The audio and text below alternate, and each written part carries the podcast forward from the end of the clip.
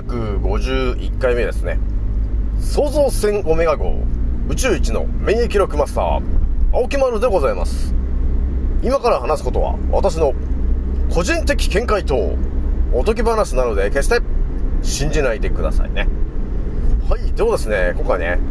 一発目にお伝えしたいのが、まあ皆さんね、冒頭でね、あれな、あれなんだこのオルゴールはって思ったと思うんですけど、まさにですね、そのオルゴールの曲にまつわる話なんですよね。まあ、この曲を聴いて、あれ？青木丸さんもしかしてこれはっていう人いるんじゃないかなという話なんですが、今日お伝えしたいのですね、ではですね、今日お伝えしたいのは、えっ、ー、と、ドラゴンボール Z のね、まあ映画の話で、えー、龍剣爆発っていうようなタイトルのやつがあったんですよね。その、その映画の中で、このオルゴールの曲が使われているんですけど、結構ね、えー、今、世界で起きてる話、特にあれですね、日本で起きてる話に、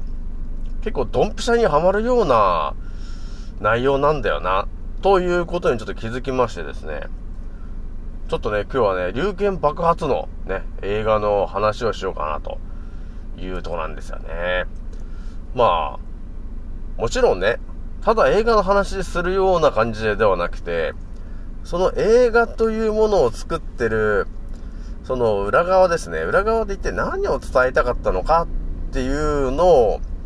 えー、これをまた私の頭の中にいきなり入ってきちゃってる話なんで、これ皆さんにお伝えしないといけないなというとこだったんですよね。ひとまずね、えー、私ランカーラジオさんは現在、74,711回再生突破しておりますと。皆さん、聞いてくれてありがとうという感じなんですよね。それじゃあちょっとね、早速お伝えしていくんですけども、ドラゴンボールのね、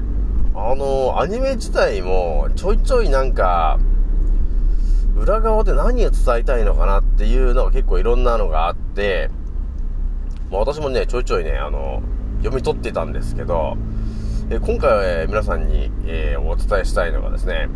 えドラゴンボール Z の映画の龍剣爆発っていう映画なんですけど、これ皆さんね、見たことある人はたまにいるかもしれないんですけどね、多分知らない人がほとんどなのかなと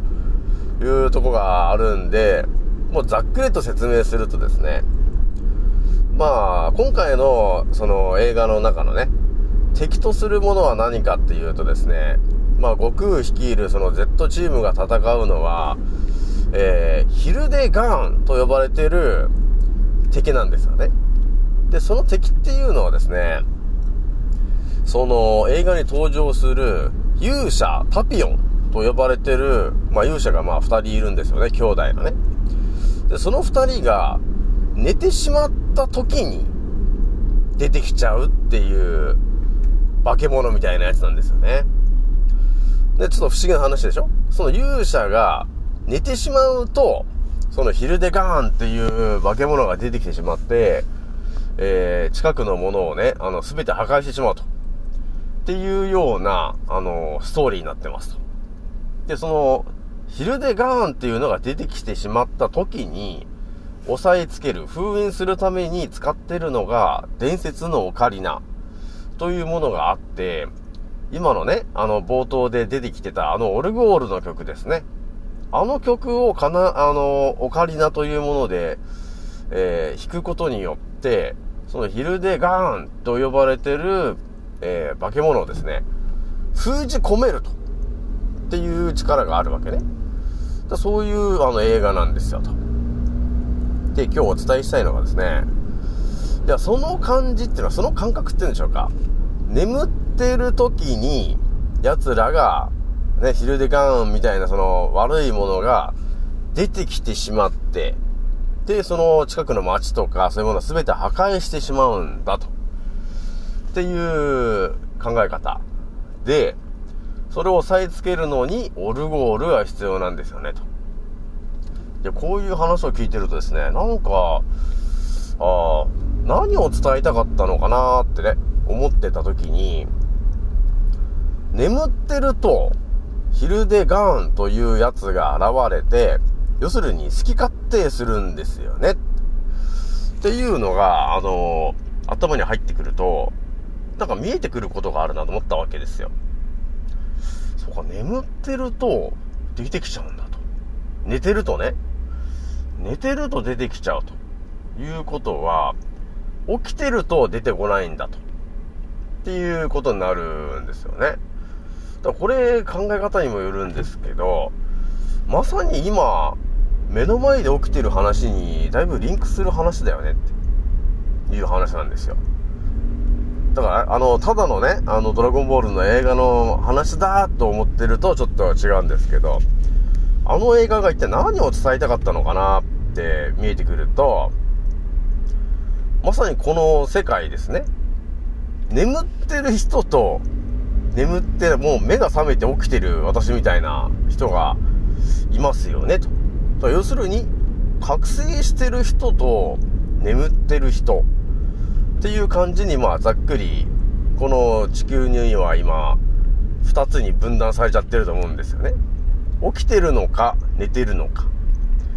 で、寝てる人っていうのは、要するにどうなってるかっていうと、支配層の皆さんが、えー、自分たちのやり、やりたい放題のシナリオを組んでて、それを展開してるんですよね、と。それに、あの、従順に従ってるのが、眠ってる人たち、なんですよね。だから、ドラゴンボールの映画の中と同じ似たような、あの、構成になってて、寝ちゃうと、要するに、ね、寝てる状態だと、えー、そのヒルデガーンっていう化け物が暴れ出してるという状況なんですよ。好き勝手やってますよと。だから、あ、似てるなと。いうふうにね、私はね、思ったんですよね。だからまさにこの日本で言えばですよ、今眠ってる人が、まあ99%なんで、だから支配層たちが好き勝手、えー、劇薬のお注射を効果があるんだって嘘をついて、えー、やらかしてる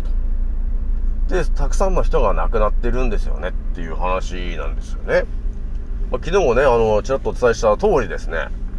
えー、2021年に亡くなってる方が約150万人いなくなってますよと。お注射打ってからね。だからお注射打ったことによって、えー、癌とかそういう病気に一気にかかっちゃって消えてるんですよね。あとは2022年もそうなんですけど、もう大体150万人ぐらいいなくなってるよと。だそれはお注射打った後でいなくなってるよと。で、今年ももう、あの、10月とかになってるんで、もうすでに80万人ぐらいは、お注射を打って亡くなってるんですよね、と。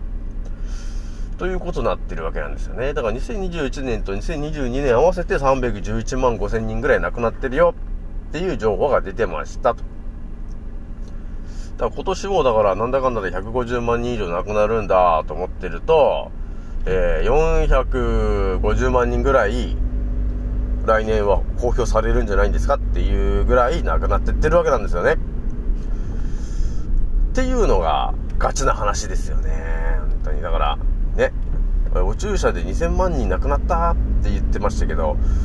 やっぱり桁が全然違うんですよねっていう話。で、今回ね、えー、そのドラゴンボールの映画でもあった通り、寝てると、あの、本当奴らの好き勝手やられてしまうので、寝てちゃいけませんよと。ちゃんと起きてくださいよ。っていうのは、